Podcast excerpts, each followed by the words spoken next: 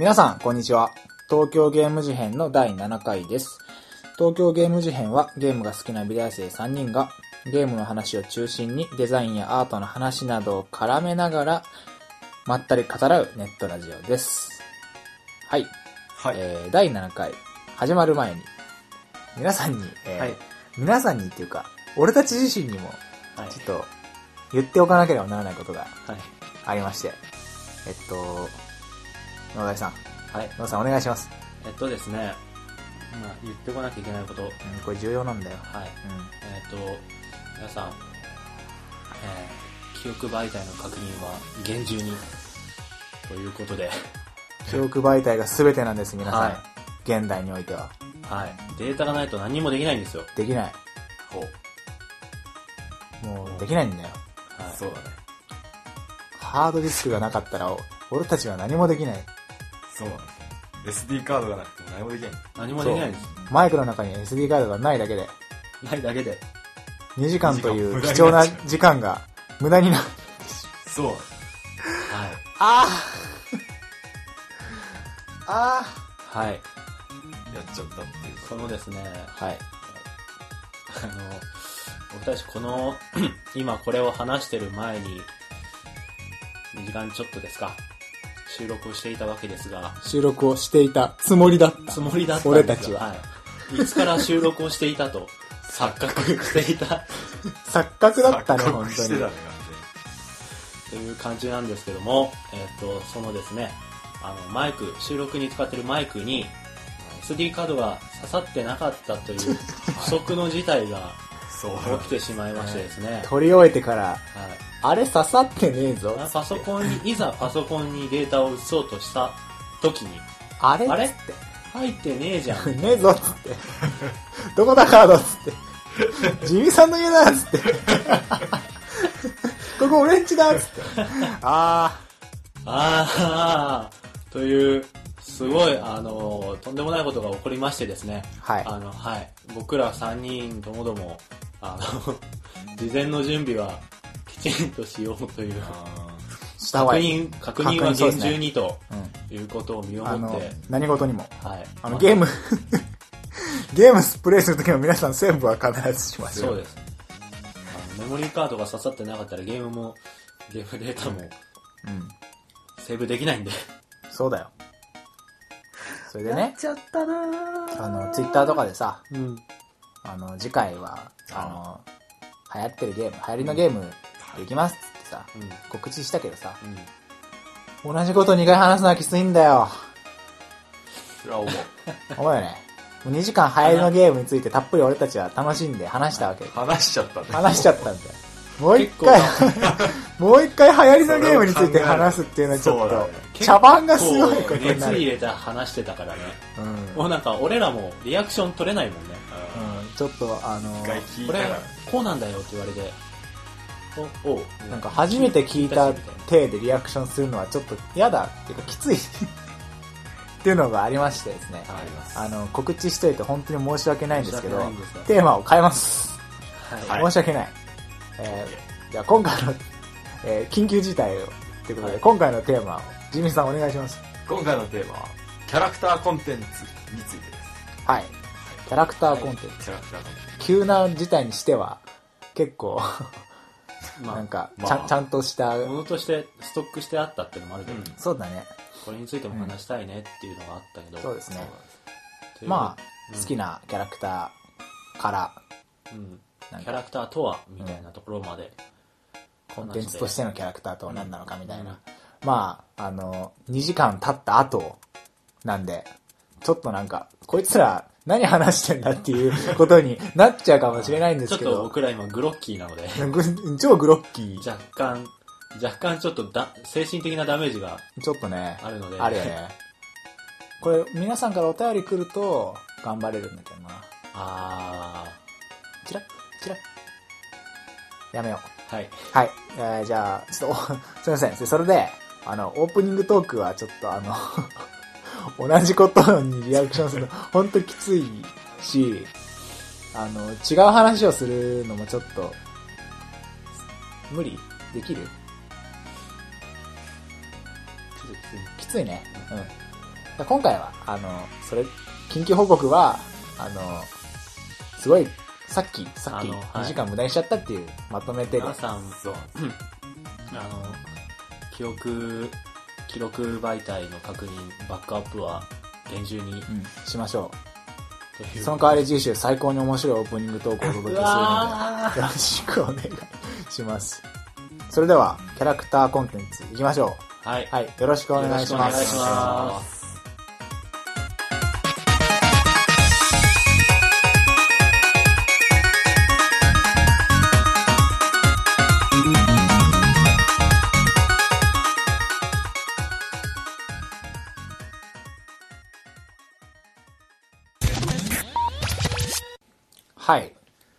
キャラクターコンテンツ。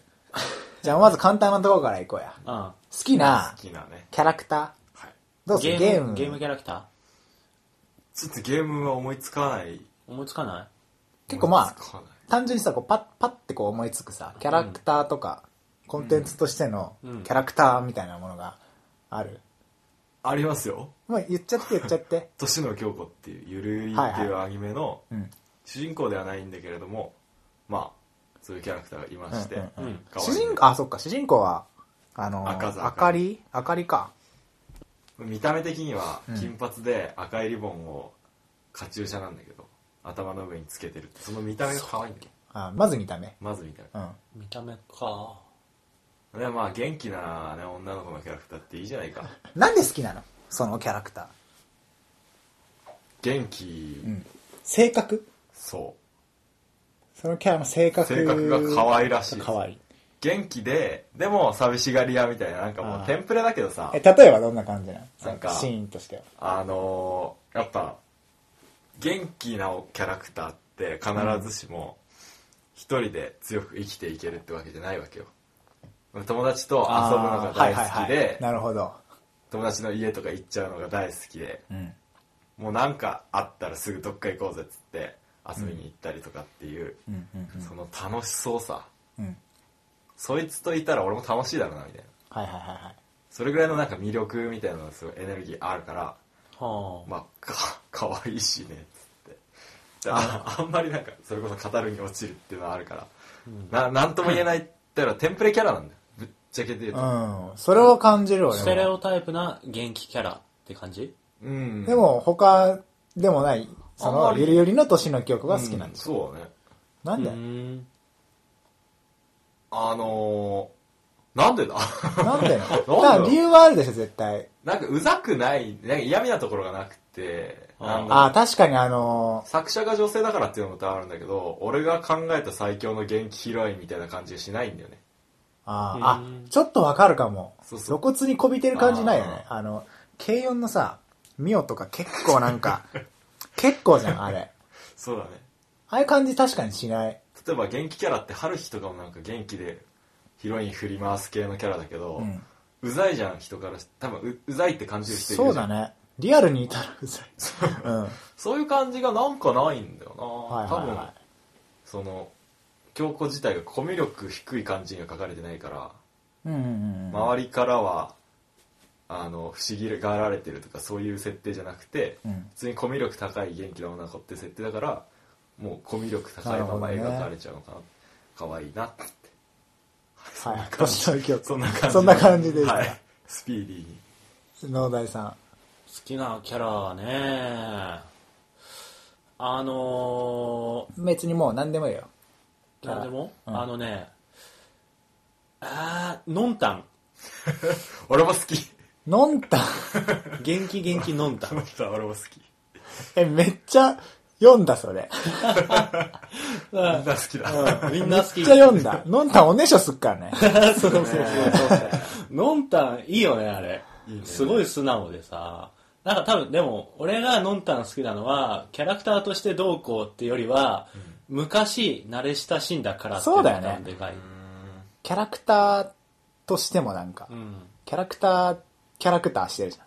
そうだね。うんなんか。そうなんかもう、まあ、あありていに言えばただ立っただけの猫なんだけど、そうだね。白い猫なんだけ完ど、けど、あの、うさぎの友達がいて、みたいな。いますね。はいはい。でのんたんはあその友達とかの中でなんか自分の好きなことをやるんだけどちょっと失敗しちゃって、うん。友達と喧嘩とかしてでも最後にはみんなで仲直りして、でうん。ちょっとなんかみんな笑顔で終わるみたいな絵本のキャラクターなんだけど。それは好きな。超なんかよくそれが出ててきたな。すすごい思考してんだてふって出てきた。頭の中に。あじゃあ。いいよね。あいいね確の かもうちょっとさ、なんキャラクタか、ーとして語るにはちょっと。もうちょっとなんかえさ、ーっとね。お願いしますよ。なんだろうな、まあ、単純に好きなキャラクターとかになると、うん。あのポケモンとかカービィとかマリオとか出てきちゃうんだけど、なんだろうなこ人のがいいな。人人か。人の方がよくね。まあね。であるなら。人人。霞？あーちょっと言おうかなと思ってたそれ。夏目？かすみ上連れ？かみつれは微妙。その辺の世代になると。かすみね？かすみゲームの？ゲームの。あれさ、でも、アニメのせいでさ、かすみのキャラクターめっちゃ確立されてね、ゲームではただのジムリーダーだけど。そうだね。ゲームの方が俺は好きだ。そうなんだ。でもゲームだってほとんど喋らんくね？俺もそうなんかあったっけ？金銀ぐらいの時かあらまた出てくんだよね。そうそうそうそう、ん。でもかすみ彼氏持ちなんだよね。えー、そうなの？ゲーム？ゲームゲーム。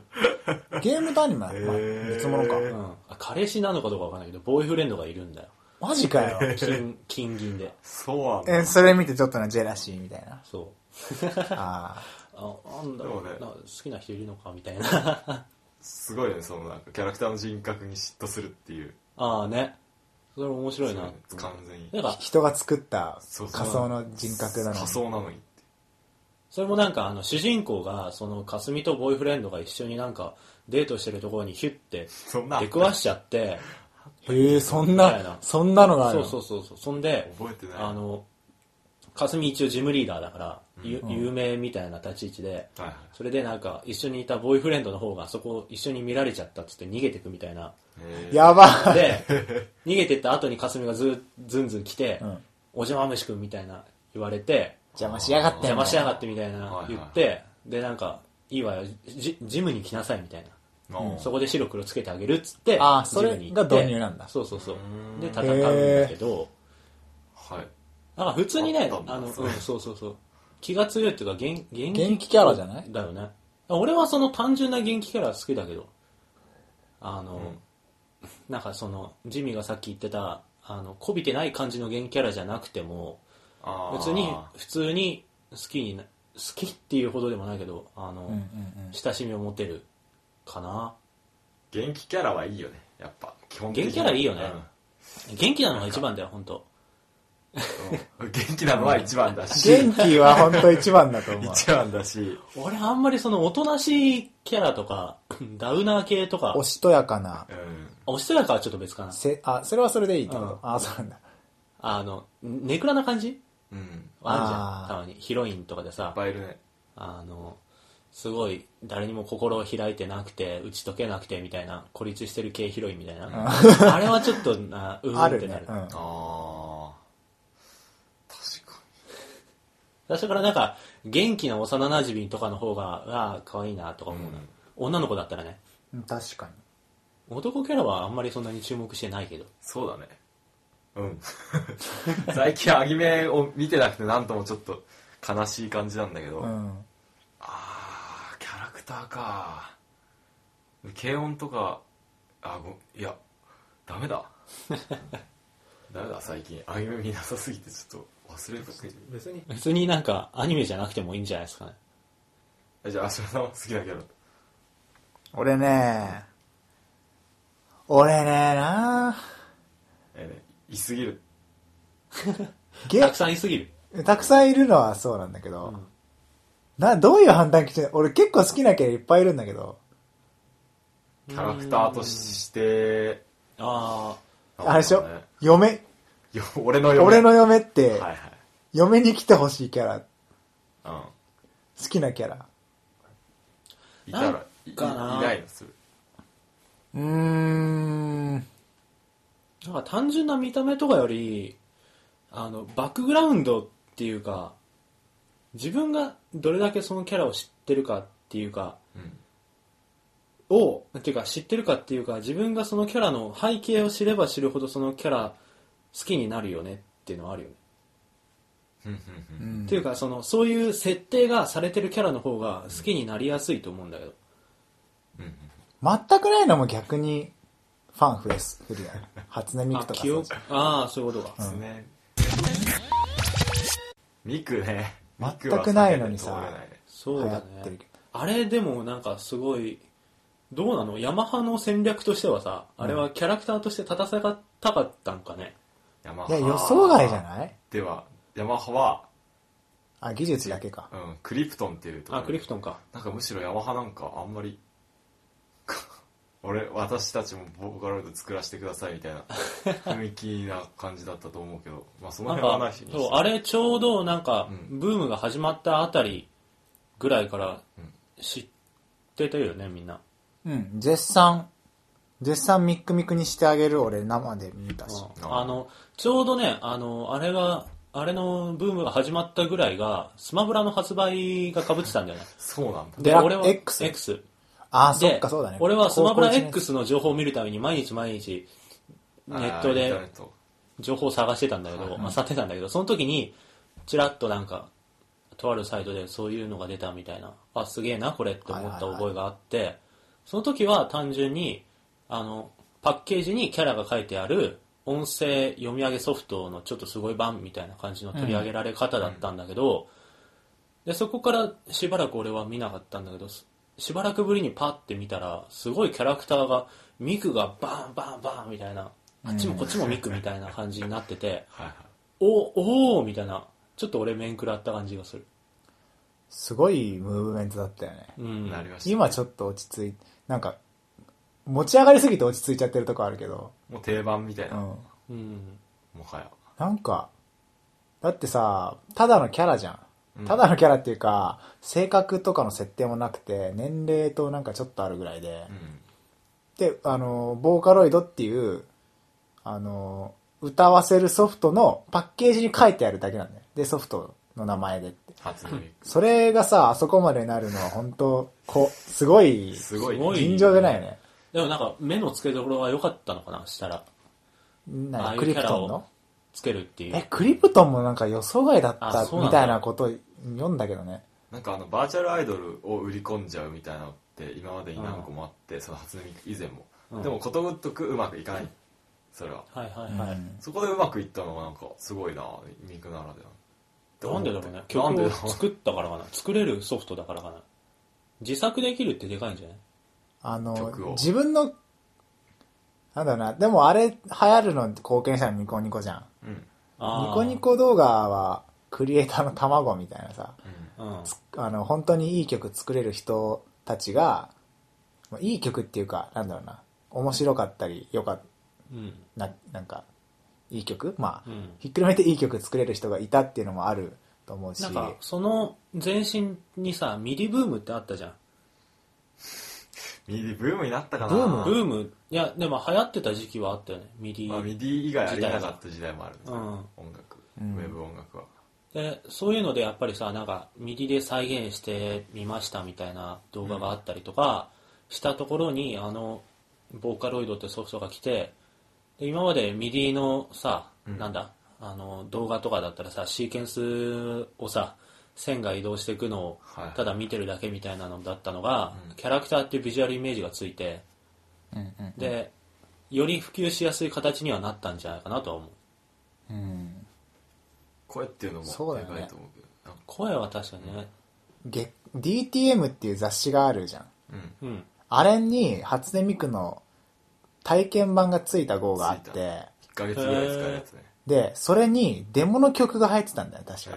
あ、嘘。その体験版を使った、うん使って曲を作ってアップロードしたかなんかで、その体験版の時期と同じぐらいに、初音ミクの曲が1個出たんだよ。で、その曲名がね、タイムリミットとか。タイムリミットか。なんか、体験版期限的な。そうそう、なんかそういうタイトルだったんだよ。期限とかなんか、リミットとか、そういうような感じで、で、歌詞が、なんか、もっと歌いたいのに、なんか、もう時間が限られてるみたいな。はいはいで、今度こそなんか、本当の私の歌声を聞いてほしいみたいな、なんか製品版、はあ。なんか体験版のミクの気持ちを歌ってて、製品版変わりたくなるような歌詞なんだよ。でそれはなんかアマチュアの人が多分作ってて、で、それが結構なんか再生数いってて、俺もなんかぼーっとそれ聞いて、なんか結構ね、いい、いい歌なんだよね。で、なんかそういうのが出て、出始めて、その、あなたのために歌いますとか、喋るのは下手だけど、とか、その初音ミクのキャラクター個性を、ユーザーがこう、どんどんどんどん、俺の考える初音ミク、俺のどんどん作っていくじゃん。で、めちゃくちゃある中で、あの、ユーザーの方が、好きな曲とか出てくるじゃん。うん。うん。うんイコール、自分の初音ミクの像を作れるっていうか、あーそこそれは面白いな。なんか、それ最近の面白いな。最近の 面白いですか？それは面白い。最近のさく、ちゃ。あの、ネット上でよくあるじゃん。自分の好んだものしか、あー。なんか、ツイッターも好きな人しかフォローしないとか、ニュースも自分の好きなニュースしかない。なんか、あの、なんか、自分の好きなもの好みのものだけを抽出する感じが、初音ミクにバーンってこう、現れちゃって、うんでも結果的にはみんな初音ミクっていうそれが好きだから、ムーブメントとしてはすごい初音ミクがブワーっていくんだけど、多分初音ミク好きな人一人一人が持ってる初音ミクのキャラク、うん。好きなキャラクター性みたいなのは、好きな歌とか、うん。好きな絵師の描く世界観とかに寄ってるんだよね、多分。うん。なんかかっこいい系で思思ってるというか初音ミクがかっこいい系が好きな人とうん。か可愛い系が好きな人とか曲だってさテクノだったりとか民族仕様だったりっていろんな曲があるから自分に合ったやつ例えばしかも男性向けの曲女性向けの曲ってあるじゃん。う。うん。んそれ自分の好きなやつだけ取っといたらだから誰にでも好きになる可能性がある。ってそうだよね。すごい、うん。それは面白いこと言う。え初音ミク好きなの二人とも？俺はね、ボーカロイドの文化はね、完全に乗り遅れてしまって、乗り遅れてしまっ乗り遅れてて。しまって本当に今ちょっと後悔してんだよね。あの、あ出始めの頃に、あの、ちょっと見たって話したじゃん。うんーうんでも、うちにはネット環境がなかったのね、その当時。うんだから親の携帯とか借りて、ちまちま見てたから、そんなになんか動画見たりとかできなかったんだよあ。だから、そんなにちゃんとボーカロイドの文化には触れらんなくて、うん今結構みんな共通認識みたいになってるじゃない。はいなってるね。俺全然知らないから、ちょっとすごいもったいないことをしたというか、うん。あちょっと乗り遅れてしまった感があって、でも今から勉強するにはちょっと、ね量が多すぎるから、でもそういう人もいる、いるよ、絶対。いるっていうか、必要っていう意味でのいると思う。あなんか、そ、ほ客観的に見る人いないとさ、絶対あ、に。うん、なんか別にその無理になんか、知ろうとせしなくてもなんか、多分興味持ってたらもうすでに見てんじゃん。うん、だからそうだね。なんかバーって流行ってる時にそこまでこうい、あの、のめり込まなかったってことは、多分、別にがっつり今から調べても、ま まあ確かに。あ、。なるほどってなるだけだからいいんじゃない？今すごいじゃん、なんかコンサートとかやっちゃっててさ、やばいよね。初音ミク感謝祭とか、ロサンゼルスでやってたりするもんね。すごいよね、あれは、本当に。だ。からその実在ない人のコンサートってことでしょ。そう。やばなんかやばい、立体映像？ホログラムなんだっけ、うんかなんかでステージ上に映し出されたミクさんが歌って踊ってるんでしょ、うんそれをみんなで見て、えーえーいっつって。あれすごいなと思って。い。もう、宗教だよね。あなんか、あれはさ、あそこまでいけたのって、その、うん初音ミクっていうものの立ち位置っていうか、さっきさ、あの、せ初音ミクの背景にはあんまりその、バックグラウンドがなくて、うんっていう話をしたじゃないそれもちょそうだしもともとソフトのイメージキャラクターうん。みたいなところでまさに。デジタルな部分があったじゃん、うん。だからバーチャルアイドルっていう言葉がすごい合致しててさ。うん。で、うんうんあの例えば普通のアニメキャラとかがすごい流行ったとしてもあの武道館とかでさ、うん。ライブやったりとかできないでしょ？できない。やんないよね。あのホログラムの手法とか、うん。今の時代の流れとかにすごい合ってるんだよな噛み合ったんだろうね、多分。うん、偶然かもしれないけど狙ってかどうか知らないけどすごいガチッと噛み合って、うん。それが今のすごいでかいムーブメントになったんだなっていうのがある。今の時代だからこそだよねあれは。あと、まあ、関係あるかどうかわかんないけどそのネット以外のアイドルだの、えーうん。例えば j p o p インターネットに結構 j p o p クソっていう論調が蔓延してるあ、今ね、感はあるじゃない？J-POP はもう終わってし、なんかある。その風潮はある。うんだからある意味そのいわゆる音楽業界に対するカウンターカルチャーとしての初音ミクっていうのを見ると結構ヒッピーな感じ。ヒッピーなんかなんだろうなカウンターカルチャーって言ってもなんかそのちょっと違う雰囲気あるじゃない？曲とかを、なんつうかさ、それまでその J-POP って割と、あの、おしゃれじゃないけど、リア充向けたコンテンツみたいなところだったのが、それでなんか虐げられてきたオタクたちが、これが俺たちのアイドルだっつって、それにカウンターをバーンってかました感じしない、言葉は雑だけど完全にそれはあると思うんだよ俺は。でもそれ流行っ、ちょっと流行った後だと思う、それ。ああ俺た、初音ミク流行って、俺たちは初音ミクがあるんだってみんな言ってたうん。じゃん。で、なんかね、あの、俺絶対、iTune とか、曲が無料で取れる、無料じゃねえな、曲を海賊版的にタダでダウンロードする風潮広まったじゃん。まあ今もそうだけど。うんで、なんか、もうちょっとなんかアップルの話つなげちゃうんだけど、うんあの、ジョブズが、その iTune を最初立ち上げるときに、あの、ネット上で音楽のファイルをダウンロードするのが、んえっと、違法なら、それを合法、あ、合法な？合法にうんしちゃえばいいんだっていう発想の転換をしたんだよ。うんうんうん。だから、あの、いくら頑張っても、はい。悪いことをしてるっていうしか絶対にあるから、う例えば105円とかで曲を変えるってことにすればは、あ。絶対にみんなそっちに傾くっていうふうに言ってて、やばい。えそれもジョブズが考えたの？それやばいじゃん、先見ジ性ありすぎる。ョブズってなん。かなな宇宙人ね。なんか、それまでにもお金払って、ナッねプスターとかあった曲をダウンロードあったんだけあどアップル、それちゃんとその iTunes ってなんか、レコード会社組み合わせてやったのは、ジョブズやっぱすごいってなってて、いや確かにでね、うんあの、あでその、無料でさ、どんどんどんどん曲単価が安くなってって、うん。ネット上で曲を無料で落とせるみたいな、まあ犯罪だけど今は、なってる中で、初音ミクの曲ってタダじゃん。っうん。てなると、やっぱり、で J-POP もなんか良くないし、みたいになってくると、ニコニコ動画に行けば無料で、アマチュアの人が結構高い、レベル高い曲を、あの初音ミクでで、もうすごいあったじゃん。だから、もう、初音ミクでよくねみたいな風潮？もう絶対あったでしょ。でもさ、初音ミクの CD って売れてんだよね。売れてるね。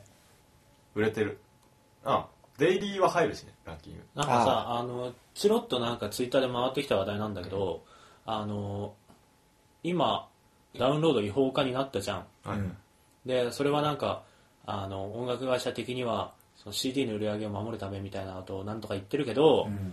元からダウンロードがメインだった初音ミクの CD が売れてるってことは CD が売れなくなった理由は中身のコンテンツの問題でしょみたいな。ああ、確かにその通りだわ。あって CD 買わなくても初音ミクの曲が聴けるのに CD が売れてんだよ、確かなのにそうだね。その普通の CD の売り上げが落ちてるっていうのにはあなんかパソコンのブラウジングすれば無料で聴ける初音ミクっていう無料のコンテンツにすら負けてるコンテンツが中身だからだみたいなそういうのがちょっと回ってきて、ああ、なるほど、そういう考え方もあるのかみたいな思って。あれ？だよね、なんか、その、歌い手っていうか、まあ、初音ミクとか、うんその曲を作ってるプロデューサうんーとかへの、好きの証明でもあるよね、なんか。まあね買いましたみたいうんな。うんうんうん。なんか、普通になんか好きなバンドとかの CD は買いたいし、うん。コレクション欲的なそうそうそう、それもある。ここまでなったバーチャル。あ、でも本当にはいソフトの範疇超えたよね。バーチャルアイドルに、アイドルになってるアイドルになっちゃったよね。アイドルだね、本当に。アイドルか。本当キャラクター、初音ミクっていうその概念がコンテンツになってる。でも概念がコンテンツになるのって現実に存在してる例えば Perfume だでも何でもうん。アイドルが 概念がコンテンツとして売り物に出されてるっていうのは現実にその人が存在してたとしてもうん。同じで大体はそう。さっきなんか初音ミクの話に出てた、あーそのままだね。まあ初音ミクは存在しないでこの表面だけ存在表面がそうだそうだ、うん。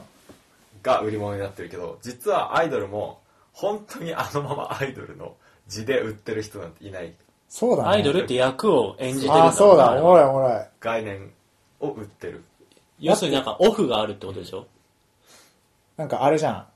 俺、俺、まあ、俺っていうか、その、アイドル、まあ、パフュームとか、まあ、A- AKB はちょっと違うな。アイドル、まあ、ちょっと前のさ、モーもうムスとか娘ああいうのって、まあ、アイドルであって、あの、実際に会えない。ほぼ。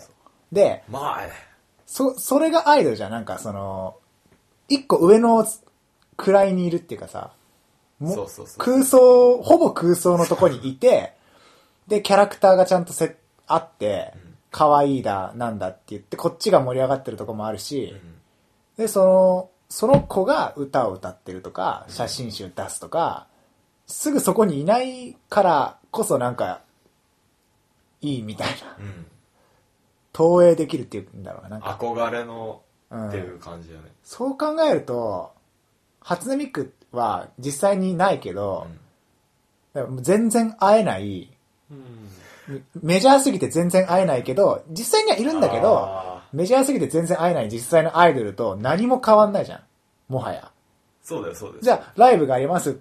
アイドルはライブあるっつっても、初音ミクはもう、ホログラムでうん実際に聴けるし、もう何も、だから、本当に手が届く距離にいた時に、質感があるかないかぐらいの、うん、そうだよね。にしかない。あの、器じゃないけど、その、アイドルっていうものを投影する器あの、普通の、あの宿すもの。リリアルなアイドルだったら、それが例えば人だけど、うん。それが、あの、初音ミクの場合は、ホログラムになってるってだけで、うん。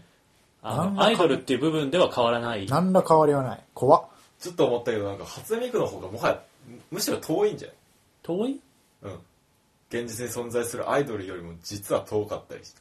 でもさ、そのアマチュアの人が曲を作れるっていうのは、近い部分なのかなと思ったんだけど。でも何を逆にもって接近とするかだけどアイドルと再接近する場あアイドルと再接近してる状態っていうのは多分そのアイドルと結婚するとか付き合ったりとかするとき、うんうんうん。で再あの妄想するのはフそこだよね。アイドルが好きな。ァンフがァンはあの本当に夢とするところはそこじゃない、うんそれがアイドルに対する再接近だとすると初音ミクってそれはありえないわけじゃんありえないね。触れない。まあでもさ、それも、リアルなアイドルもさ、そのアイドルと結婚するんじゃなくて、普段そのアイドルを演じてる人と結婚するだけの話でしょ。あああまあそう歌って踊ってるアイドルと結婚するわけじゃないじゃん。家で歌って踊られても困るだけじゃん。あ。本当だね確かに。家の中で、あー、何々なんですとか言われてもビンタしたくなる。困るだけじゃん。だから誰にもその本人にさえうん。うん。近づくことはできないのがアイドル理想の、うんうんうん。そうだね。マジ？なるほど偶像だ。面白いねだから、秋元康は AKB を会えるアイドルにしたいけんるアイドルうん。じゃない？確かにそうそれってすごい時代性あるよね会いに行けるアイドルって、ちょうどさ、初音ミクが流行った2年後とか3年後にその、頭角を現してきたじゃん、AKB。うん。なんか、毎週絶対劇、あの、ライブ見に、すぐそこで見れるし、うん握手会もやるし、うんなんかその、会える、直接こう、で、しかも可愛すぎず、んなんかその、クラスメートにいそうなとかあるじゃん。はいはいはい。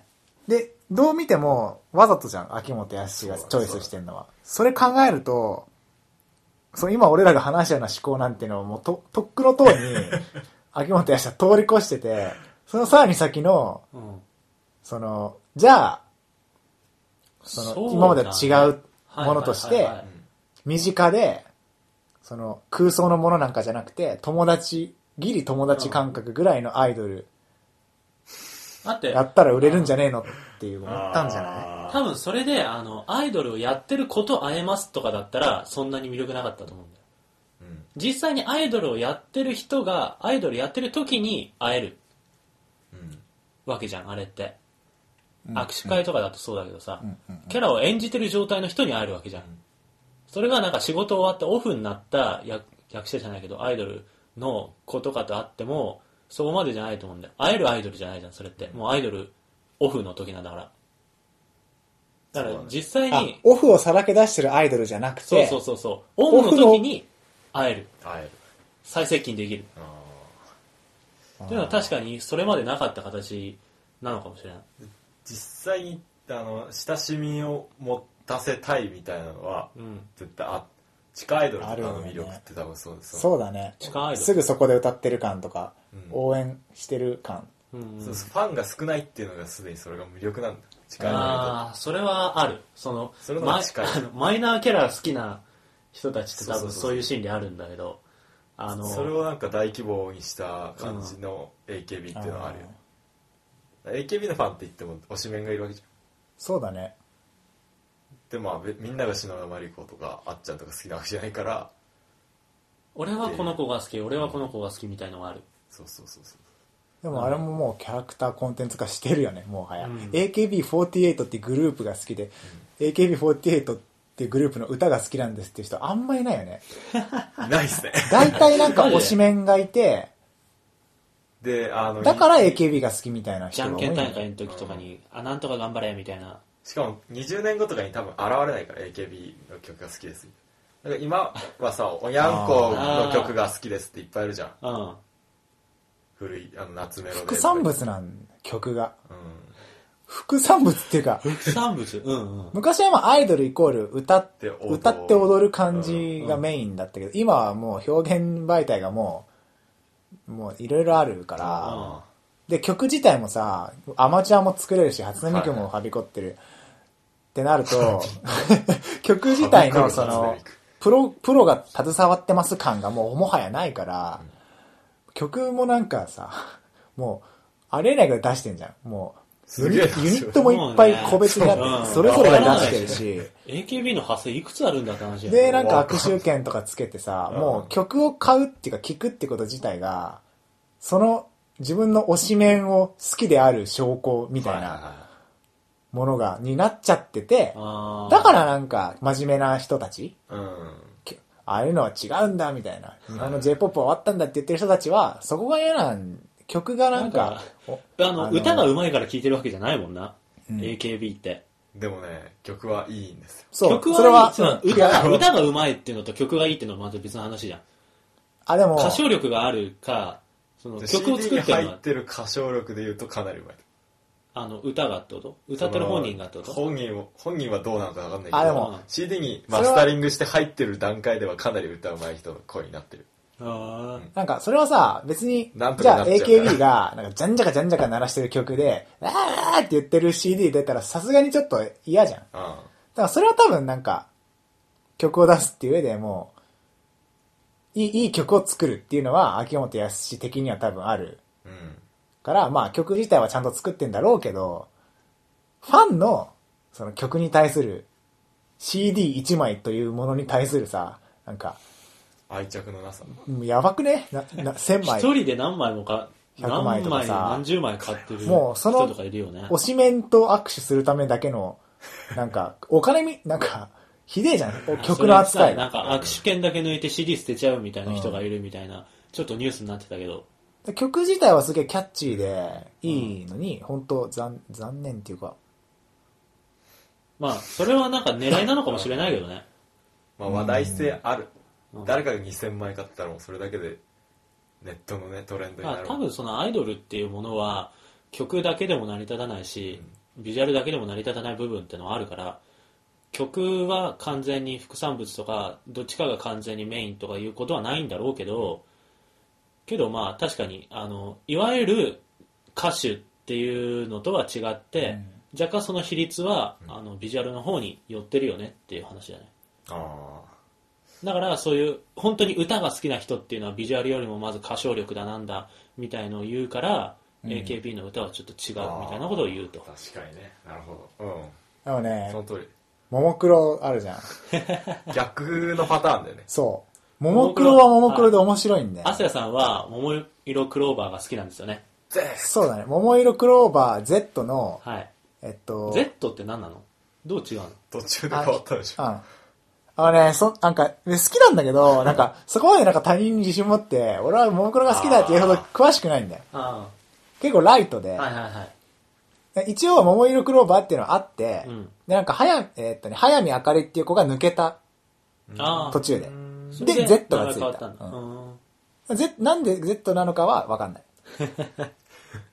かっこいいからじゃないの、まあ、よくわかんない。まあ、あって、Z っていうのが。で、それもなんか、えっと、会えるアイドルみたいな推し方をしてて、うんで、まあ、あの、ビジュアルもさ、そんななんか美少女ですみたいな感じじゃなくて、結構親しみやすい感じ、可愛すぎず、そうそうそう。まあ、うん。うん、で、あの、で、キャラがぶってないみんな。可愛い子ぶってなくては、あ見事に。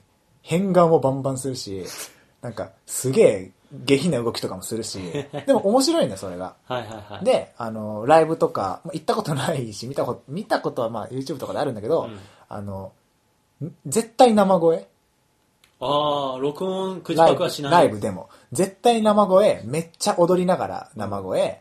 で、踊りもなんかすげえ、うん激しい踊り。うんで、結構、あ、もう、汗とかも結構、すごいらしいんだけど、うんでもそれでも、なんか全力で生で歌って踊って、うんで、頑張ってる可愛い子たちみたいな感じで、なんかももクロは使われてるっぽい。いなるほどね、うん。なんかそれ自体が一つのなんか、初音ミクとか、なんか、そういう、どんどんどんどんなんか空 空想化してなんか、あの、声もバーチャルで、うん。で、ほんプロだ、プロでもさ、歌って、パフュームとかは口パクじゃん。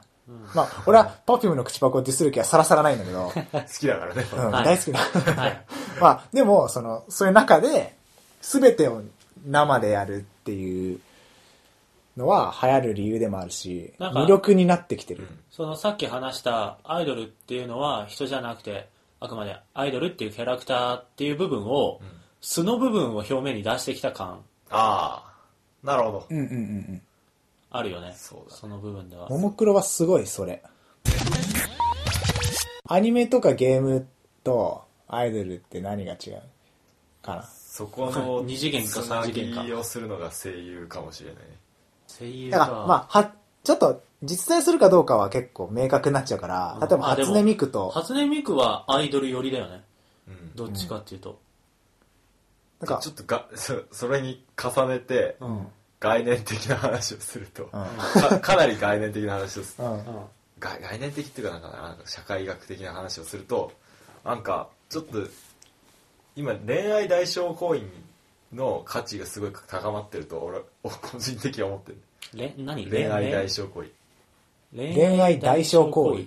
恋愛の代わりになる行為。はい。ああ、代償ってあそういうことね。そうそうそうそう。はい、リアルの恋愛の代わりになる。うん。うん。なんかえーっと AKB の売り方ってめちゃくちゃそれだと思うんだけど普通に恋できる AKB の誰かに推しメンっていうのにああ。であの握手できるし、会話できるし。例えば、えーっと男同士で話してる時に、うんうんあの子可愛いよねっつってあの子俺めっちゃ好きなんだよどれどれが好きなんだよっていう話を会話するのがなかなか楽しいことでねあー恋愛的であり、はいはいはい。で AKB ではそれができるあの子を推しメンでっつってうん人数多いしね。うんだからそれがあので共通認識がある。クラスの女子みたいなうん感じの立ち位置で、ああのあの子ああの子ねっつって。お前あの子が好きなのか。どこが？写真持ってる？あそこが。生写真持ってる。おいおい交換してそういうファン同士のコミュニケーションもあり恋愛的であるじゃない？コミュニケーションの体系がかなり。うんうんうん。でマジで好きになっちゃう。でそのなんでその価値が高まってるかっていうと装飾系いわゆるが多いから恋愛をしないから現実で。うん。うんうんうん。で多分アイドル業界的にすごいく悔しいのはアニメにそれがすごい持ってかれちゃってるからなんだよね。っていう傾向が。悔しがってんの？悔しがってんの？俺があのアイドル作ってる側だったら悔しいねアニメに持ってまあ実際そのだってあのなんだ利益になるもんねその層は、確実にこっちに向かせられたら。ああ、そういうことか。まあ言っちゃえばオタクとかって呼ばれる感じの。そうだね。であのアニメで恋をするっていうのはすごい実感ある感じで流行ってると思わない？女性にかなり多いと思うんだけど。俺ちょっとその感覚わかんねえんだな。あや何々は俺の嫁っていううんうんやあれ、でも、それはね、あの、一時期めちゃくちゃ言ってたから。比喩でしょ、あれ。ネットスラングでなんかちょっとまあね思いために言ってるだけでさ、ああの、ほん、なんか時々たまになんか本当になんか結婚したいみたいな、うん。入籍、勝手に入籍しちゃいましたみたいなニュースがたまに 年に2回ぐらい出たりするけど、うん。でもみんなはみんなそうではないでしょ。あでもある種のなんかその恋愛代償行為はできる。だからその、ま話をするにしても、あのキャラ可愛いんだよっつってっていうのはできるからあ、あのそこにすぐ価値があるえだから体験としてはアイドルとキャラクターで。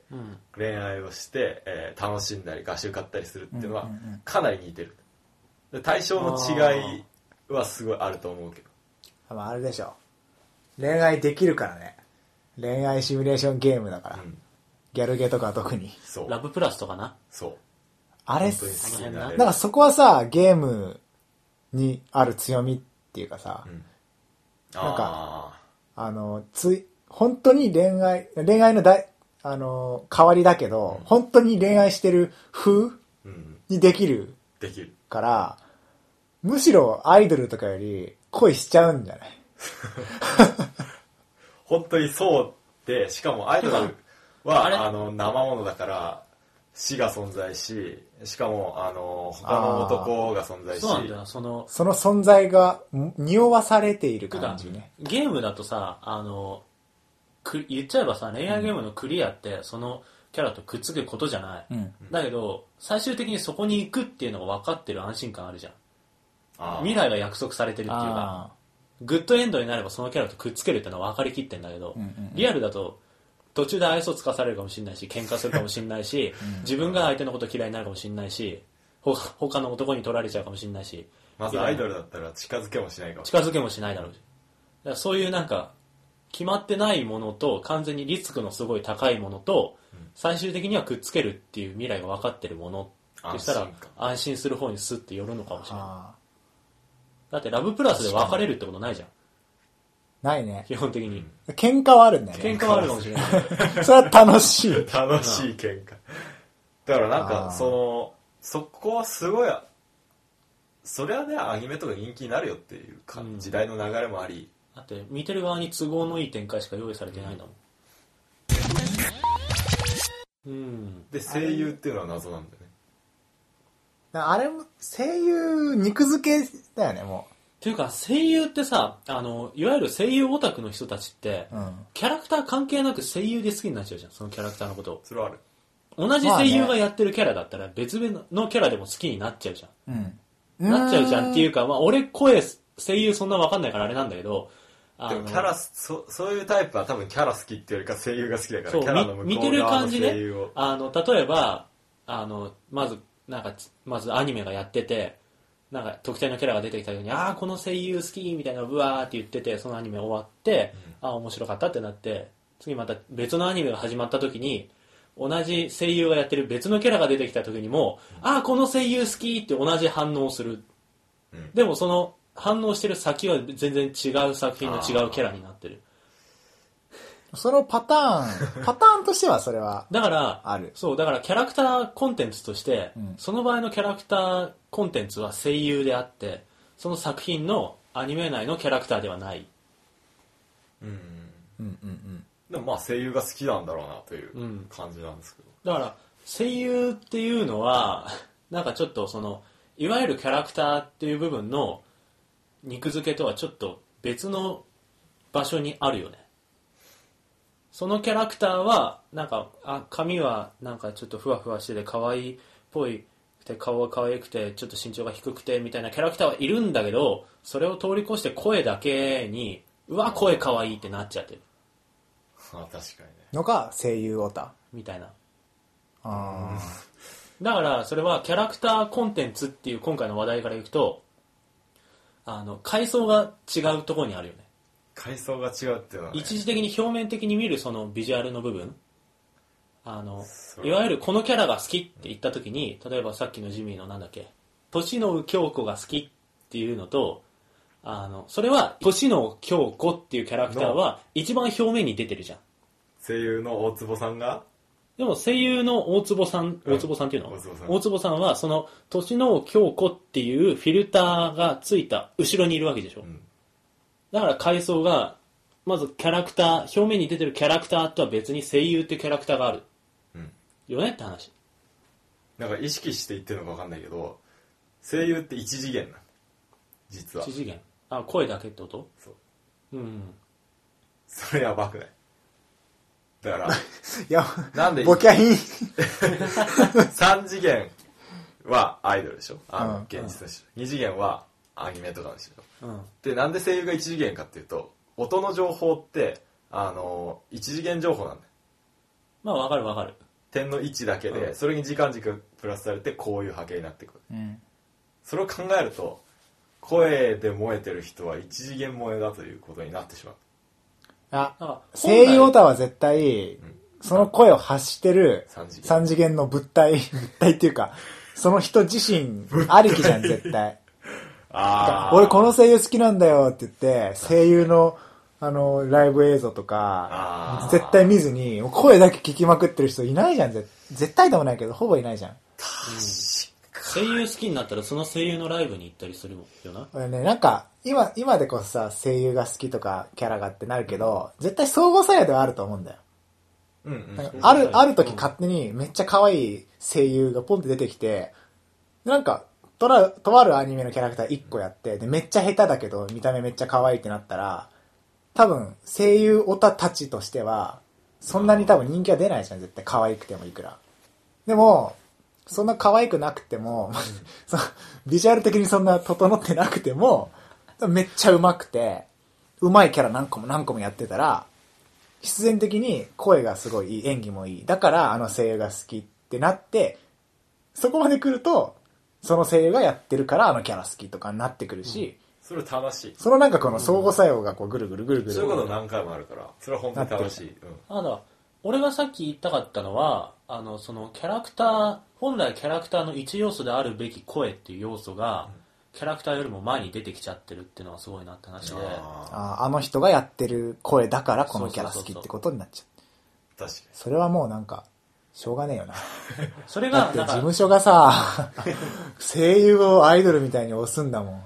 それがだからキャラクターコンテンツっていうもののあの事務所の考え方がそういう風にして正解だったのかねっていう話。にライブとかで儲けたいのかな？やっぱり。だからなんかうまいよねって話。でうんまあ儲かりはするよね。目つけて今までの裾野を広げた方が多分儲かりはする、うん。何でも。うんうーんなるほどね。今まで本当になんか昔のアニメのさ声優なんてで前に出てこ出なかったじゃんたね。だけどそれが今アイドル声優みたいな感じで祭り上げられてるっていうのはあの声優っていうコンテンツの扱い方が上手くなってきてるんじゃない？事務所的に味を占めてきたみたいな。そういうちょっと見た目可い愛かったうらん CD 出しときゃえかろみたいな。どこなんだろうな ちょっと軽々しく考えすぎかもしんないけどね。アイドル声優の走りって誰なんだろうねどうだろうね林原めぐみを CD 出してたけど。林原めぐりその辺めぐみってあれかあの綾波レイの人土佐キント。とさきんと武蔵の人ね代表作、土佐キント。まあアニメのキャラクターは、でも、あれじゃない？最強、最強だよ、アニメのキャラクターって。その恋愛対象行為をするにあたってってこそうだね。あの、さっき言ったけど生物じゃないから、絶対劣化しないじゃん。とうん。で、絶対こっちは裏切らないし、うん。でも喋るじゃん、声優がいるから。うん。うんでグッズがあるし、まあアイドルとそこは変わんないし、で、アニメがあるから、要は、そのアイドルがドラマに出てるようなもんだから、あなんかか、勝手になんかその、そのキャラのバックボーンみたいな想像するし、ひたむきに頑張ってるところがいいんだよとか言って、ただの絵が、脚本家が書いた脚本にのっとって声優が喋って絵がついてるだけなのに、でも、キャラクターとして好きになっちゃうのは、なんか裏切られない安心感っていうのは多分すごい重要でだからこそ逆に裏切られた時にやばいことになるはいはいやはばい。い。やばいことになるど何が？どうなるかあの、あれ、あれ、それは体験談。あの、カンナギっていうアニメあったじゃん。そうああ、それ重要。うん。はいはい、あったあった。あれで、漫画の方で、実はそのヒロインの、なんだっけ名前、な、ナギか。ナギナギちゃん？っうんていう女の子が、うん。実は、あの、処女じゃなかったみたいな。いやいやいや違ったそこまでじゃないそこまで直接的な言い方はしなくてでなんかも、前、前、好きだった男がいたみいたみたいな。たいな、うんそう。要は処女じゃねえじゃんみたいな表現だったよ。そういう飛躍が 超飛躍。でそういう風に取られたってことでしょ？でもあれはみたいなで、それで、なんかそのファンの人が、原作者の人に漫画をすごいビリビリに破りつけてうん送りつけたとか、ちょっとニュースになったよね。怖っですごいよね。にしちゃったっていうね、まあ、あ復帰したんだけどもそれはさ、もうアイドルに交際相手が発覚した瞬間に近いだろうねよね。しかもあの裏切られるとはまさか思ってなかっうん。思ってなかったね。漫画のアニメキャラなたそのに。こだからか。ごついと思うんだよねだからそこに安心感を求めてるからこそ、アニメのキャラにこう好きになったりしてるはずだから、ああ、確かに。そうだね。そうだね。アイドルだったらそうだね、いつかはそれはできるだろうみたいな、ちちょっとょっとはある。まずそのいつまでも続かないっていうのがあるうん前提としてあるからその年齢的な意味でね、うん。うん。けどアニメキャラにはそういうのを排除した恋愛代償行為を求めてアニメキャラを好きになってる人たちが裏切られた時の反動はすごいっていう話ね。だからどうなるのか知ってるか？教えて教えて。だからそうなっちゃそうのビリビリってなっちゃう。ビリビリって。でもまあ昔からあるのよその文化が。あの CD を割ってあるね。はい。送りつけるっていう文化が。文化っていうか。あの女性も結構怖いけどね。あのブリーチとかの織姫っていうのがキャラクターで、女キャラ？ううんんうんうんうん。いるね。がめちゃくちゃ嫌われてると。女性ファン。へえ。なんで？え知らん？うん。やっぱねえ、なんだあのビッ主チじゃ人主人公、主人公好きな女の子からってこと？そうそうそうえ、その織姫っていうのは主人公といい感じなのどうだったかな？ちょっとあんまりブリーチ読んだことないんですけど、うん。えっ、とまあそうそうだね。だから、ん。男キャラと仲良くしてんじゃねえぞみたい もうすげえな、それ。な。すげえんだよだから。やばい感じの。うん。別に悪いとは言わないけどそれが。あそのあの、さっきのカンナギの話とちょっと通ずるところあるうね。ん。キャラクターもやっぱそれ恋愛対象のだから嫉妬っていうことじゃん。キャラクターに嫉妬してキャラクターを好きになってキャラクターに嫉妬する。すごいそうなっちゃってる日本ってね。そそれこそが萌えという文化であるっていう。怖いなもう萌え。なんかさ、あの、俺、ちょっとね、そこに前からちょっと、うんって思う部分があって、はいはい。俺割とね、その、漫画とかアニメの作とかゲームとかの作品内で、あの、ヒロインとヒーローがくっつくと安心するんだよ。ある。ある？あるあるある安心っていうか、悲しくもないんだよね。そう、よか悲しくもったねってないしそうなるんだよね。だよねって感じの、うんあの、あれだよ。ハリーポッターでさ、俺は多分、あの、3巻ぐらいまで読んだ段階だと、んハリーとハーマイオニーがくっついてくれると俺は安心した感じ。そういえばそうでしたね、うんそういえでもば、でも け結今思い局、出した 結局、ハリーはロンの妹のジミーとくっついちゃうんだけど、あ俺かちげえよ。ジミーな。ジミーじゃない。うんだけど、あの、普通の、あの、作品内としては、主人公たるヒーローと、それにいつもくっついているヒロイン、幼馴染ポジションというかう、んのことをくっついてくれると、俺の中で安心する。それはある。あるよね。それさ、物語として優れてるからじゃない？なのかな？王道を求めちゃう感なのかね。俺さ、クラナドにめちゃくちゃハマったんだよ。うん。あの、こじら席の時に。で、クラナド、まあヒロイン、ギャルゲー原作だからめちゃくちゃいるんだけど、メインヒロインの古川渚って子がいて、うん。まあ、可愛いんだよ。まあアニメキャラ的にはやっぱり。はいただ、目でかいけど。あむ、目 でかいし、こう なんか触覚ついてるけどね。あの、物語としてすごい良くて、うんで、まあ、最終的にその主人公とくっつく話なんだけど、うん。もうね、渚は俺の嫁とか言えない。主人公友也って言うんだけど、うん渚は友也の嫁だって そうそれなんだよ思考になっちゃう。なんかヒロインはヒーローの嫁であってほしいみたいな。なんかね、やばい。あの、本当にそのキャラクターが、うん。てかコンテンツ、そのキャラクターコンテンツが好きになると、そのキャラクター自身が、本当に幸せな方向に行ってほしくなる 境地に達するときある。有名なコピペでさ、ルイズあのコピペ知ってる？あ。ああ、ルイズタン、ルイズタンって。あ、違う、あ、あ、それは、それであるんだけど、ゼロの使い魔っていうラノベの、ライトノベルのルイズっていうキャラがいるんだけど、なんか、ルイズ好きすぎて、なんか、あ、こ、なんか、ルイズの夢を見たっててなんか、えーはっきり覚えてない。だから、ルイズが画面の中から、うん。あの、外に出てきたっていう。で、俺はすごい喜んで、ん。ああだこうだ、あの、いろんなことしてあげてたんだけど、急、なんか、ルイズはただ、うん。えっと、しその物語の主人公はサイトって言うんだけどサイトはどこ、サイトはどこにいるのって 言うんだって言うんだよ、その人が。で、俺はその瞬間に、ああ、なんか、ルイズが本当に幸せになるには、俺じゃなくて、サイトがいないとダメなんだなって思ったところで目が覚めて泣いてたっていうコピペがあって、やばくない？あやばいでしょ、それ。あ。いや、すごい。そこまで行くとそうなっちゃうんだよ、なんか。なるほど。もう完全になんか、あれやだ。ばいね。別れた元カノを思う元彼の心境でもね、俺、俺はごめん、もう申し訳ないけど、その気持ちすげえわかる。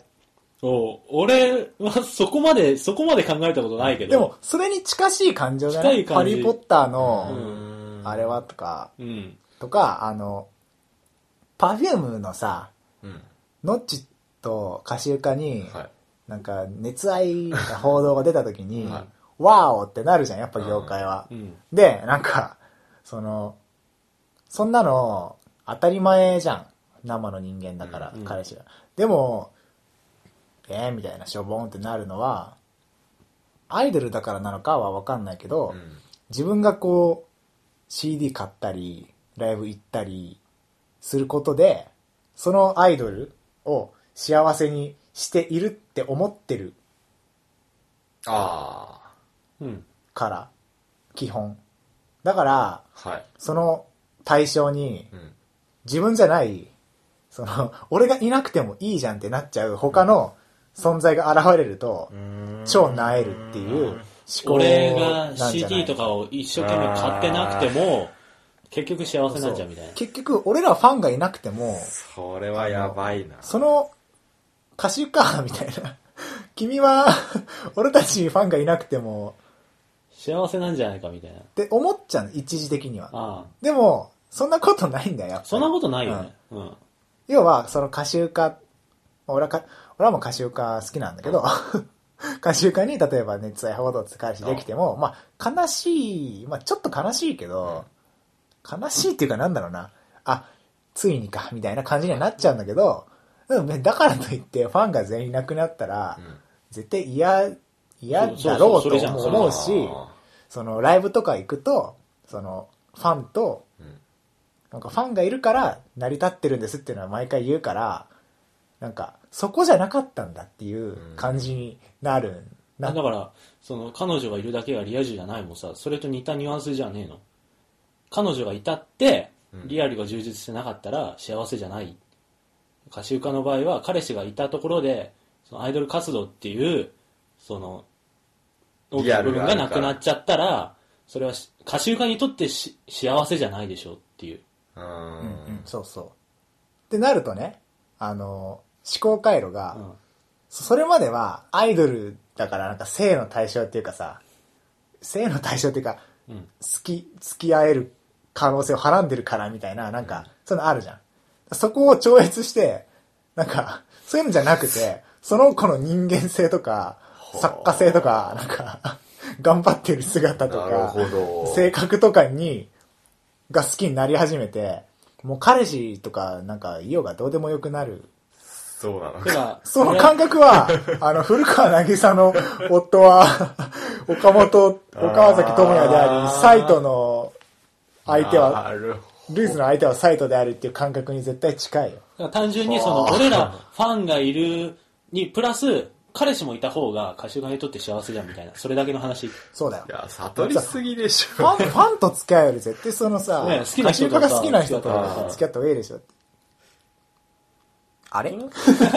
あれ？俺？俺は？すごい悟りっぷりだからなんかなんとも。そうなっちゃった。なんとも言えないえ、じゃあ、年の京子に、あそうアニメ内で、その話その話。その話アニメ内で年の京子に彼氏ができたらどうする？やだ。っていうかさそれジミー前に言ってたけどさゆるゆにってアニメには男性が出てこないっていう話をしてたじゃん。出てこない。それもなんかさっき言ってた安心感につながってんじゃないのそう彼氏ができるって心配がない。うん。なんかでもなんだろだから言言うけど年の京子がね、なんか、さアニメ内の例えば、1話とか丸々使って、なんかいい感じの男の子がいるってなって、それに悩むと、年の京子が。で、あの、あかりとか、ゆいうん。とかが、こう、ああだこうでって作戦立てたりして、はいはい。で、最終的にうまくいきました、よかったねってうんなったら、嫌ではないでしょ、なんか。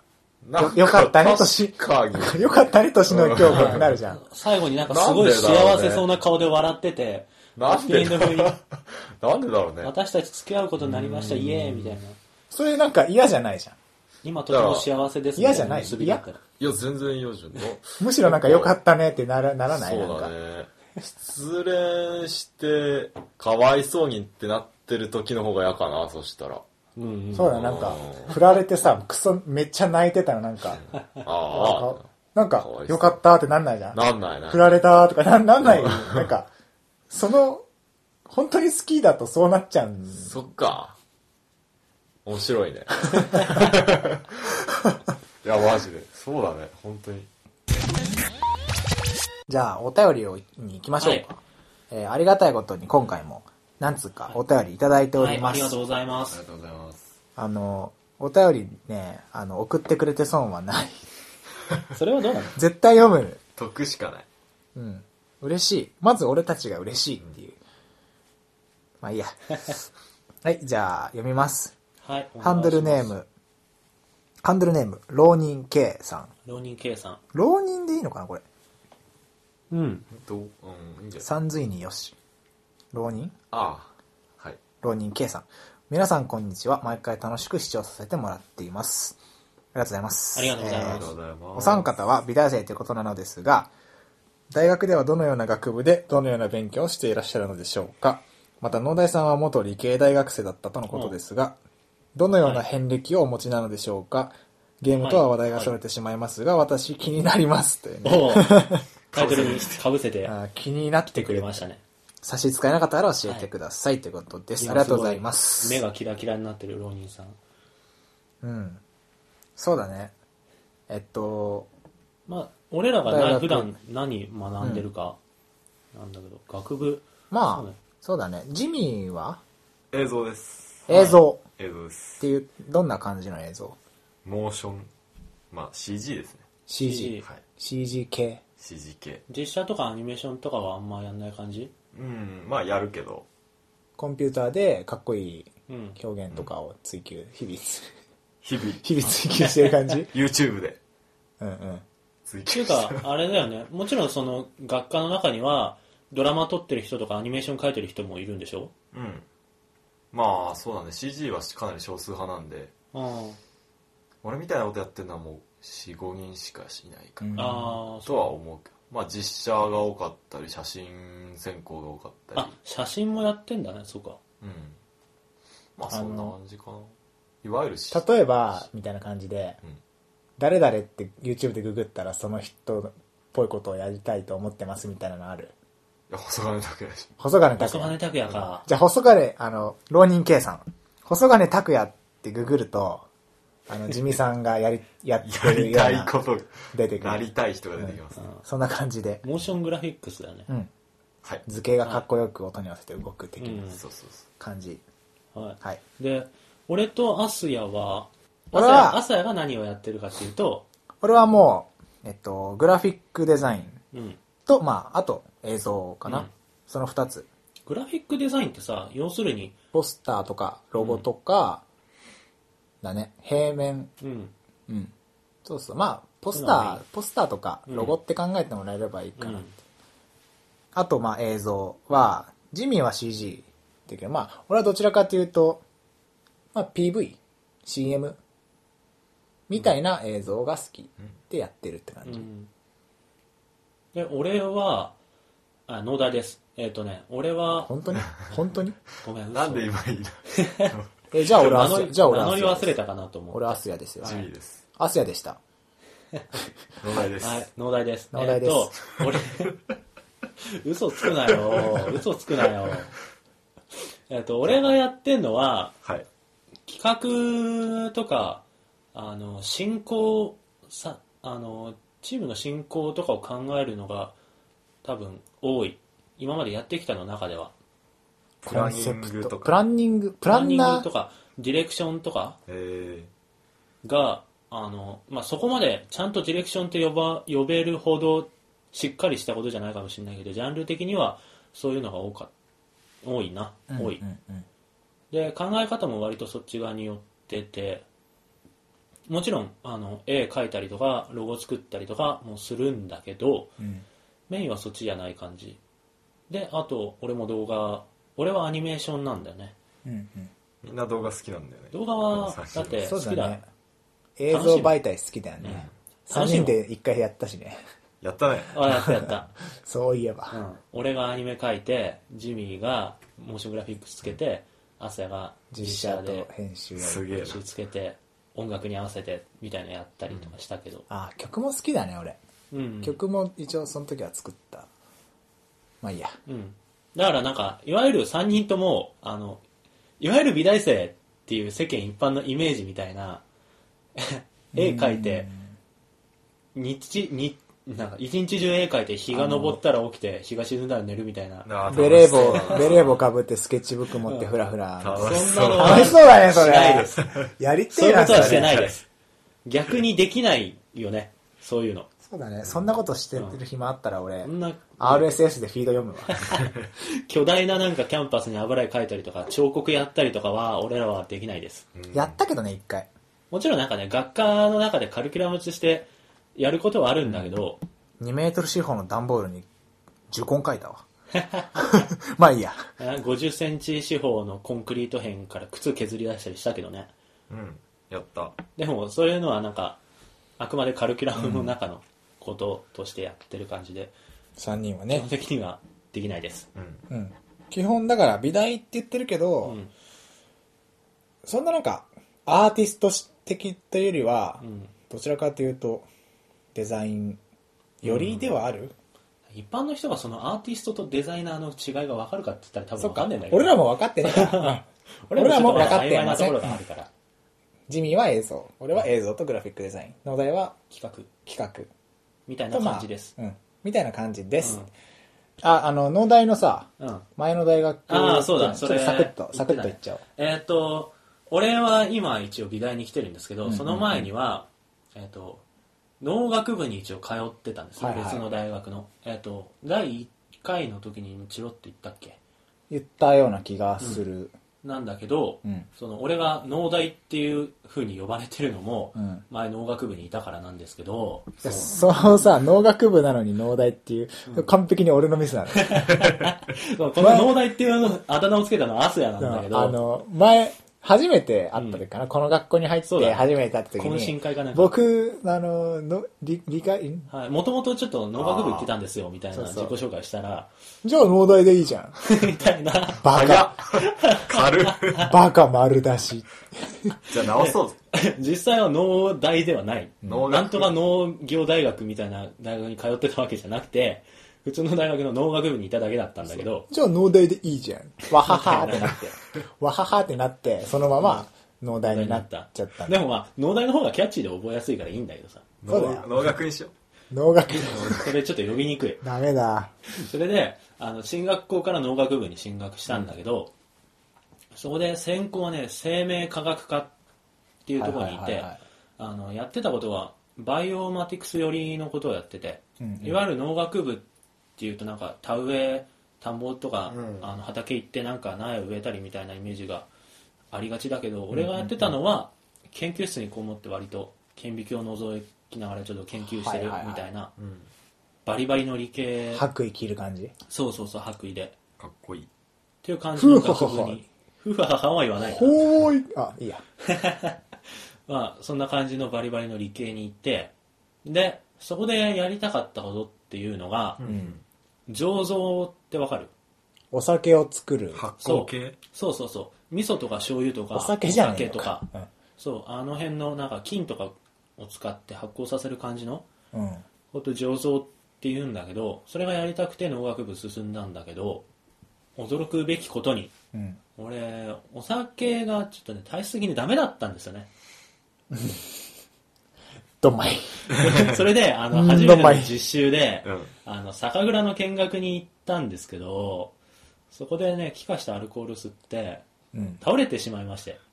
クラッときちゃったガッて。うん。おおみたいな。それはさ別に他の人は全く普通だったってこと？うん。だからよ普通だよったっていうかうん。で普通は大ちょ。しこったとまああアルコール効かしてるわーって思うようなぐらいなのは野田がちょっとダメだったあ俺ちょっとなんかその釜の近くまで行ったんだけどね、あちょっと調子乗っちゃった感じか。ウェーイっつって。ちょっとしゃしゃり出ウてェーイ嗅いでやろうと思って。ウェイとかまあまあ、まあ、そんな感じでクンちょっとクンバタンみたいな。しゃしゃり出ちゃって、しゃしゃり出てしまったんですよ。うんそれで、あの、気化したアルコールで倒れて。グ、ッと吸っちゃったんだね。そう。で、へあーみたいで？で、ああ、もう俺はこの道はダメなんだ。まあねそこのその思考回路が結構面白いな なんか、あ、ちょっと今度からは近くで吸わないようにしようとかじゃなくてあ、やめようもうダメだってなって、まあうんでもだね。ダメだろうね確かに。家族にちょっと、僕ダメですって言って、まあ、す。うん。で、あの、うちの家は割と、その、そういうのに理解がある家で、うん。美大行きたいんですって言ったら、今の大学辞めて美大行きたいですって言ったら、やってみろ、みたいな。ああよし、やってみろ。懐広しだね。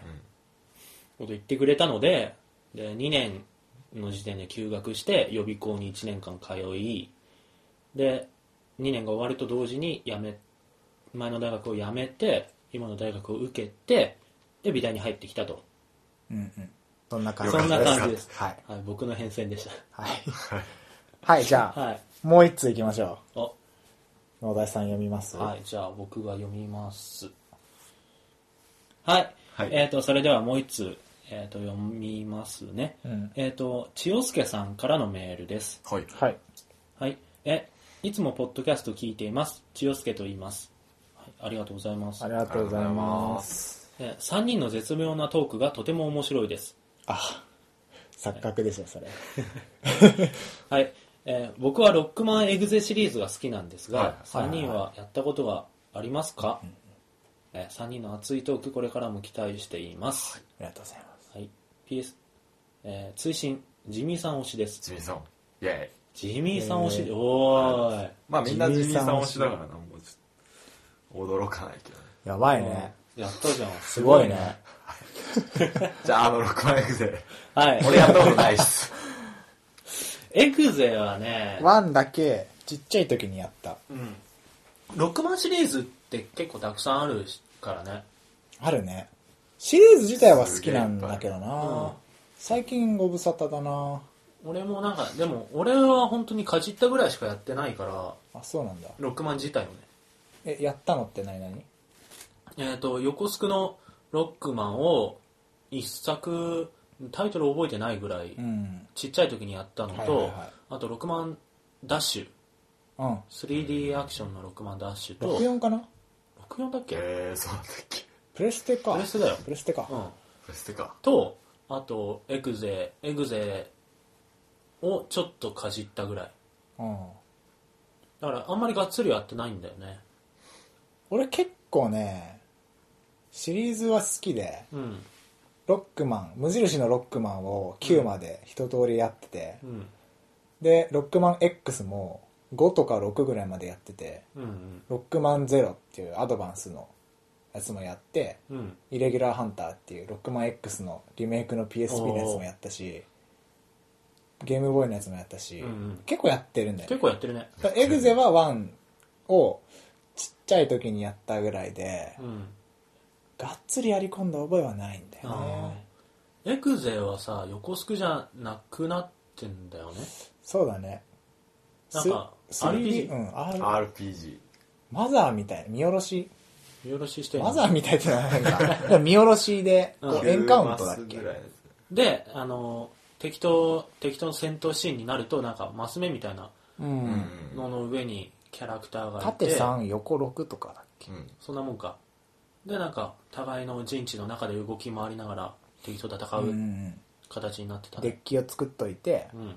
なんかマスを一列自分のを増やすみたいなのやった後に、なんか全体攻撃チドーンみたいなことやって相手の逃げ場をなくしておいてみたいな。アクションとかってはあんまりないよね、うん。RPG に近い。そうね。あれの良かったのは世界観でしょ、あれは先見性があったあよね。ったあった。だってインターネネットットワークだよね、うんが題材になってて、今出てもさへーって感じだけど、うん。当初だって小学舞台がネットでとかなったらうわかっけーってなってたもん単純に。でバグとかウイルスとかと戦うんでしょあれ。プラグイン。うん。ロックマン行くぜトランスミッション。うん。つってね。ネッでトくんあれさロックマンとネット君っていうオペレーターが出てきたのあれ初めて？うん。オペレーター？あんまり見たことない。それまでのロックマンってさロックマン自身が主人公だったじゃそうだね、んあ主人公とロックマンが別。んになった。ああそれはエグゼはいはいはいなんかキャラそれこそあれだよね。なんか子供向けになったっていうかうさ、ん。主人公がいてパートナーとしてなんかデジモンとかああいうのに近いんじゃない、ああそうね。あれなんだっけ？アニメ版だと融合みたいにする。融合っていうか意識を、そうそうそうそう、そうはい、だっけ？普段は別々のネットにいる時と現実でうん。プラグインしたらしなかったっけ？俺の考え勘違いかな？覚えてないソードアートオンライン。それはなんかオペレーターがあのねプラグインした後は、うん。ロックマン視点の話に切り替わるけど電脳世界だから、うん。だけどオペレーターとしてネット君の声がずっと聞こえてるって話じゃない？あそっかごめん。ちょっと勘違いだった。だからそれやってんのはあれじゃない？あの一番最近の流星のロックマン？えー、あれそうじゃないの？そうなんだ。わかんない。意識がダイブすんだあれって？いつかダイブっていうかなんか異星人が取り付くとかそんな感じだったと思うけどあれまあ詳しく知らないんですけどね。もうまあそんな感じかな、うんそうですエグゼ。はい。エグゼに関しては。好きっていうか好きではあるよね、うん。あのあれなんかだいぶ絵柄変わったよねロックマンとして。そうだね。なんか子供それまでもなんかすごいいカプコンっぽいさあの X はね X かっこいいよね。うん。硬派な感じする。うん。ドットが職人芸だしなあいれは。やいやドットはすげえんだってカプコンは。すげえ職人芸だった。カプコンのドットはやべえよ。うんあの敵ステージ選んだ時のキャッチ、ああ。わかる。あはれかっこいいしね。かっこいい。いなんとかスパイダー。なんだっけ。ストームイーグリードとか言って「てってれてバー。ン みたいなのがいいの。でもそれから一気にこう変わったエグゼは絵柄とか世界観が一気に変わった感じがするうん。なんか最近向けっていうか今時になったよね毎回っていうかどのシリーズも結構違うよね。うん。ロックマンゼロはまたなんかこうめっちゃ後半になっそうだね。めっちゃでもないけどなんか後半になったし。キャラデザ的には俺はダッシュとかはその前の 2D アクションと似てる感じはするかなとは思うけど。うん。似てる。そそんな気がするなぜかわかんない。確かにダッシュとは似てるかも、あの辺はなんか割とすごい髪の毛が出たからすごい印象違うけど。髪の毛ね。あメット外すからね、うん。ダロックが。ロックマンっていうキャラじゃなくてロックっていうキャラになったんですそういえば。そうだね。ンダッシュは、でもロックマンっていううんタイトル、メタ的なね。ちょっと前にさロックマンダッシュの新作が出るっつってさ開発中止になったの知ってる？知ってる。3DS だっけ？そうそうそうそう。すげえがっくりしちゃって。トロンちゃんにまた会えると思ったのに。あれさでもやっぱ経営的にだ売れないって判断したんだろうね上がなのかな。なんかさ今でこそなんかソーシャル SNS でさ、うん。あのロックマンダッシュ3求めてる声が多いように見えるけどさ実際。ああ実際の市場としては。やっぱう売れない見込みなんじゃない、うん。なのかな。なんか知名度もそんな明らかにあれあの辺さ絶対今ロックマン遊んでる子たちとかって多分あれ買わないうん買わないっと思う。ぽいね。当時ロックマンとかを遊んでた人ピンポイントにしかターゲットが、うん。まだから狭いのかな。あ、確かにそう言われるとね。キャラクターをもうとことん萌えにしてヒロインとかも花澤香菜とかにしてそれはやだな。で主人公を杉田智和とかにしてけばおーいっつってポンポンポンポンっつって釣れるかな？釣れるわかんない。それはどうか。ショックなのは X がなんかやってないことだけどな俺的には X がやってない？X8 で終わっちゃったっぽいくない？9出たんだっけ？ああ出てない。8位で止まってる。8があれで終わっちゃったらちょっと残念だっけな俺は。どういう終わり方なの？八やってね。尻切れトンボ的な？プレステ2でロックマンが出て、うん。あのちょっと 3D の場面もあるようになってうんうんで2次元じゃなくなってあのロックマン自体はうん。3D になって、アクセルっていう新キャラクターが出てドットじゃなくなったんだよあードットじゃないねポリゴンになっちゃっなるほどなるほどうーん。あんまり評判は良くない。うん。俺は面白かったんだけど。だからあれで終わっちゃうのかと思って。うほん最終版みたいたな。6だ俺やったのは。6までだ。六か。奥まで。7に7でなんか奥行きステージとか出始めて。ああえー。おと思って。あれれって思って。うん。やめた。なるほどね。そんな感じです、はい。まあエグゼからはちょっと外れたけどロックマンシリーズの話ってことでした、はいいやー話しましたね。話しましたね。出ました？毎回恒例これのはもう話しました恒例にしましょ話しましたねコールが。ういや話しましたねって、うんはい。エンディングとか始まるっていう。忘れてたら指摘していただきたい 今回話しましてなかったですよ、そうだね。いやーあのー収録できてなかった前回をプラスするともう4時間ぐらいいやごついね。ちょっとごついごついってなんだよ。いやごついくない？ごつい。ね。うんごつい。いやーなんか単純にそのがっくりきちゃうよね。うん、でもまあキャラクターコンテンツ面白かった。面白かったけど。ただちょっとあの眠そうに話してたりしてたらごめんなさい。はい。あの実際眠いすしあの2時間なくなったことでちょっとグロッキーだった部分あるけどはい。そんなことはもうあの棚に上げてねキャラクターコンテンツ。面白かったね。はい。じゃあ、えっと、締めさせていただきます。えー東京ゲーム事変では皆様からのお便りを募集しています。3人への質問やご意見取り上げてほしい話題など何でもお気軽にお送りください。Twitter のハッシュタグ、えーゲーム事変でのツイートか、えーアカウントへのリプライまたはメールにて募集しております。メールアドレスはゲーム事変 at gmail.com スペルは gamejihen ゲーム事変 at gmail.com ですえー聞いてくださってありがとうございます。それではまた次回お会いしましょう。はいさようなら。ら